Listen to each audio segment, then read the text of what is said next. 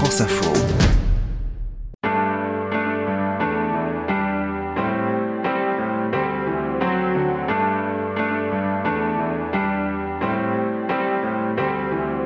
Je suis Bertrand Dical, voici Derrière nos voix, un podcast France Info.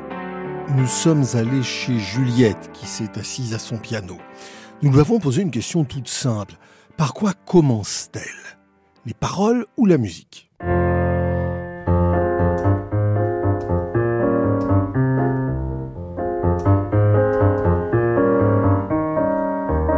Ça dépend des fois, c'est très très très très très compliqué. Il n'y a pas de règle. Alors j'ai l'avantage d'être auteur et compositrice. Euh, c'est ça, c'est que justement, je vais pouvoir euh, faire dans le sens que je veux en réalité. C'est-à-dire, il m'arrive la plupart du temps, je dois avouer que c'est toujours le texte qui vient un peu avant mais à quelques exceptions près. C'est-à-dire que j'ai eu des chansons que j'ai entièrement écrites avant même de mettre des mots dessus, et tout en sachant de quoi ça allait parler, et pourtant j'ai fait la musique sans avoir les paroles. C'est presque un exercice plus simple, parce qu'une fois que la mélodie est là, la contrainte est telle que les mots arrivent tout seuls. C'est comme ça, plus il y a de contraintes et plus c'est facile. Donc euh, par exemple une chanson comme Aller sans retour, euh, j'avais fait toute la mélodie.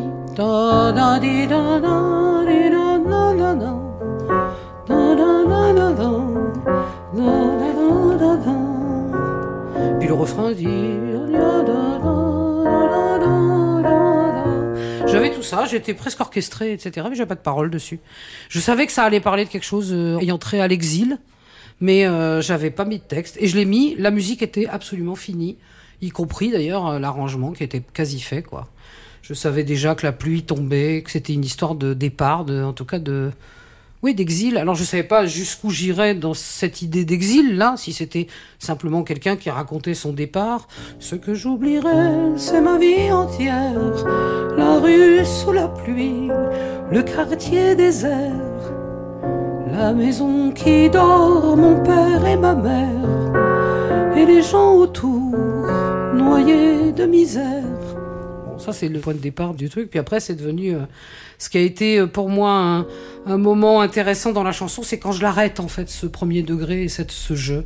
Ce que j'oublierais si j'étais l'un d'eux, mais cette chanson n'est qu'un triste jeu.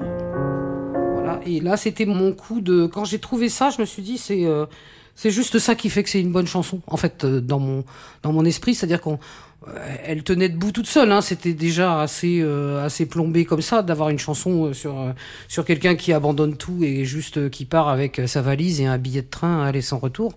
Mais l'idée de dire voilà, c'est pas mon histoire en fait. C'est pas mon histoire du tout. Moi, je suis chez moi, tranquille et tout. Mais par contre, je les vois passer dans la rue ces gens-là. Et voilà, rien de ce qui est humain ne m'est étranger, comme disait Terence. Donc voilà. Alors dans l'écriture, ça c'est des moments hyper jouissifs. Quoi. Je peux pas te dire le plaisir que ça fait. C'est d'ailleurs très étonnant parce que on peut être sur des sujets très graves, ce qui est le cas par exemple sur cette chanson, et sauter de joie. Mais vraiment sauter de joie. Trop content quand c'est trop content. C'est dit ouais, yes, yes, yes. Et sauter de joie parce qu'on a trouvé un truc qui fait que la chanson elle décolle de son premier degré. Et ça c'est tous les gens qui écrivent des chansons ils connaissent ça. Je suis sûr de ça. J'ai eu l'occasion de chanter euh, le lac Saint-Sébastien d'Anne Sylvestre et je sais que Anne Sylvestre, quand elle a trouvé l'histoire de la que dans la plus petite flaque il y a l'espérance d'un lac, je sais qu'elle a sauté au plafond. Je peux pas dire autrement. Quand elle a trouvé ça, elle a sauté au plafond, quoi. C'est obligé. Ça peut pas être autrement. Tiens, se dit le lac Saint-Sébastien, je crois qu'ils ne font pas le lien entre toutes les eaux du monde. Moi je sais qu'elles correspondent, et quand la plus petite flaque, il y a l'espérance d'un lac. Waouh Waouh c'est incroyable le plaisir que ça fait là mais c'est parfois au prix de, renoncement hein, et de moments de découragement et puis de remise dans le tiroir et puis de de changement d'adresse parce que vraiment franchement c'est pas toujours simple on a parfois l'impression que des chansons sont très très simples à écrire et d'autres très très très très compliquées. On se dit que par exemple chanson con, ça prend cinq minutes à écrire. Vrai ou faux? Bah chanson con, c'est pas si vrai que ça parce que j'ai un petit peu j'ai un petit peu bataillé puis en même temps euh, oui peut-être je sais pas Sur la mélodie, ça a été un peu plus compliqué parce que la mélodie, je l'ai faite avec Christophe, donc qui joue de la contrebasse chez moi parce que j'arrive pas à débloquer des trucs euh, intéressants pour que ça soit pas euh, juste euh, le- le- les accords habituels. Donc on a un peu bricolé des choses, mais voilà bien une chanson que j'ai pas chantée depuis bien longtemps, par exemple, chanson con. Je sais même plus de quoi ça cause. je sais que c'est en ut mineur, mais à part ça. Je suis né à la capitale, c'est pourquoi je parle pointu. Mais quand je vais au Capitole, un joli mot, trois cocus, Toulouse appelle son accent. Même le mien de fabrication, on filait ses phrases en chantant et quand c'est la ponctuation. Ah, c'est ça, hein, chanson con. Ouais, ça, c'est un peu vieux, là, déjà. J'étais en train de faire un album et euh, il manquait une ou deux chansons et il fallait que j'aille vite, donc je crois que j'ai pas passé beaucoup de temps dessus. Et en même temps, le sujet était assez, euh, assez rigolo à faire, quoi, parce que, bah, c'est, évidemment, il fallait des rimes en con et de jolis flacons et moi, je sais jouer de l'hélicon. Ça, ça devait obligatoirement se terminer comme ça, ça pouvait pas être autrement. Mais ce n'est pas un crime de ne pas chercher de rime pour faire une chanson, puisque tout rime en promesse de Gaston Juliette à son balcon qu'importe le flacon. Moi, je veux jouer de l'hélicon. Je collecte des rimes, par exemple, si les rimes sont compliquées. Et puis après, je collecte aussi des idées. euh, euh, voilà, une chose en entraîne une autre. Je commence à réfléchir sur un, un genre de sujet. euh, et effectivement, il va y avoir des allusions qui vont arriver parce que euh, ça me fait penser à ça, qui me fait penser à ça, qui me fait penser à ça, qui m'envoie là-dessus. Par exemple, il y a un truc qui est né d'une citation musicale, en fait c'est euh, c'est la petite messe solennelle. C'est une œuvre de Rossini, Gioacchino Rossini, de son nom, compositeur italien. Il y a un truc qui me plaisait vachement dans le Kyrie de la petite messe, c'est le début qui fait. euh,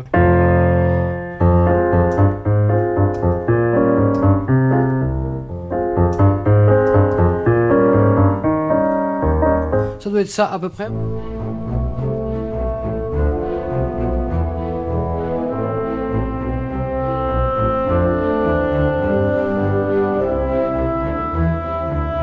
Après, ça bouge et tout ça, mais ce truc-là me plaisait beaucoup. Et je me suis dit, ça, c'est un truc où on peut, je je peux le tenir. Une basse continue comme ça, je peux la tenir tout en discutant. Donc, je dois pouvoir chanter dessus. Et puis après, le titre Petite messe solennelle, ça me faisait très plaisir. Et puis Rossini, ça me fait très plaisir parce que Rossini, c'est un gourmand. Moi, il se trouve que voilà, je me suis dit, il va falloir un jour que je fasse une chanson sur le vin. Alors c'est pareil, c'était pas une chanson pour parler du vin et faire le du prosélytisme autour du vin, c'est pas la question. Mais l'idée était de dire voilà quel plaisir il peut y avoir à, à boire un bon vin et pas forcément un grand vin, mais un bon vin, un vin qui fait plaisir à l'âme. Petite messe, il va forcément y avoir des allusions à la Bible, mais en plus ça tombe bien parce que la Bible il parle du vin, il parle de la vigne.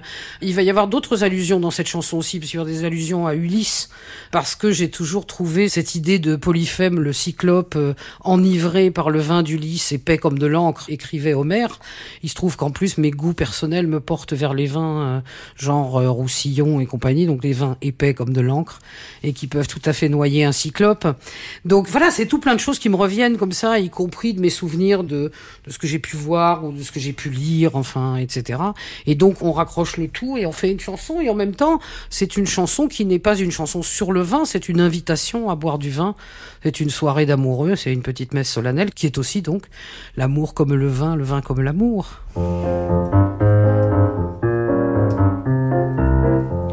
Enfin nous sommes là, entre nous tous les deux, seul à seul, tête à tête, et les yeux dans les yeux.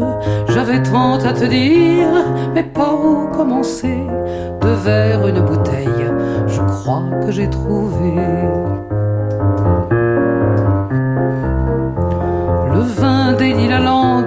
Langue, il entr'ouvre le cœur, il donnera ce soir le ton et la couleur au jardin de la braise et cristal du désir. Pour notre nuit d'amour, buvons pour le plaisir. Qu'il soit de Blaye ou chevronnes, de Vaqueras ou de Tursan. Réjouit le cœur de l'homme et de la femme, évidemment. Dans cet épisode, outre les titres chantés pour nous par Juliette, nous avons écouté des extraits des versions discographiques de Aller sans retour par Juliette 2008, Chanson con par Juliette 2008, le lac Saint-Sébastien par Anne Sylvestre 2011, le Kyrie eleison de la petite messe solennelle de Joaquino Rossini 1864, enregistré par l'Orchestre Philharmonique du Luxembourg en 2019.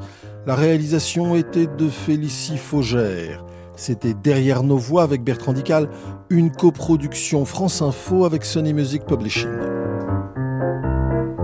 Etc. Etc. Etc.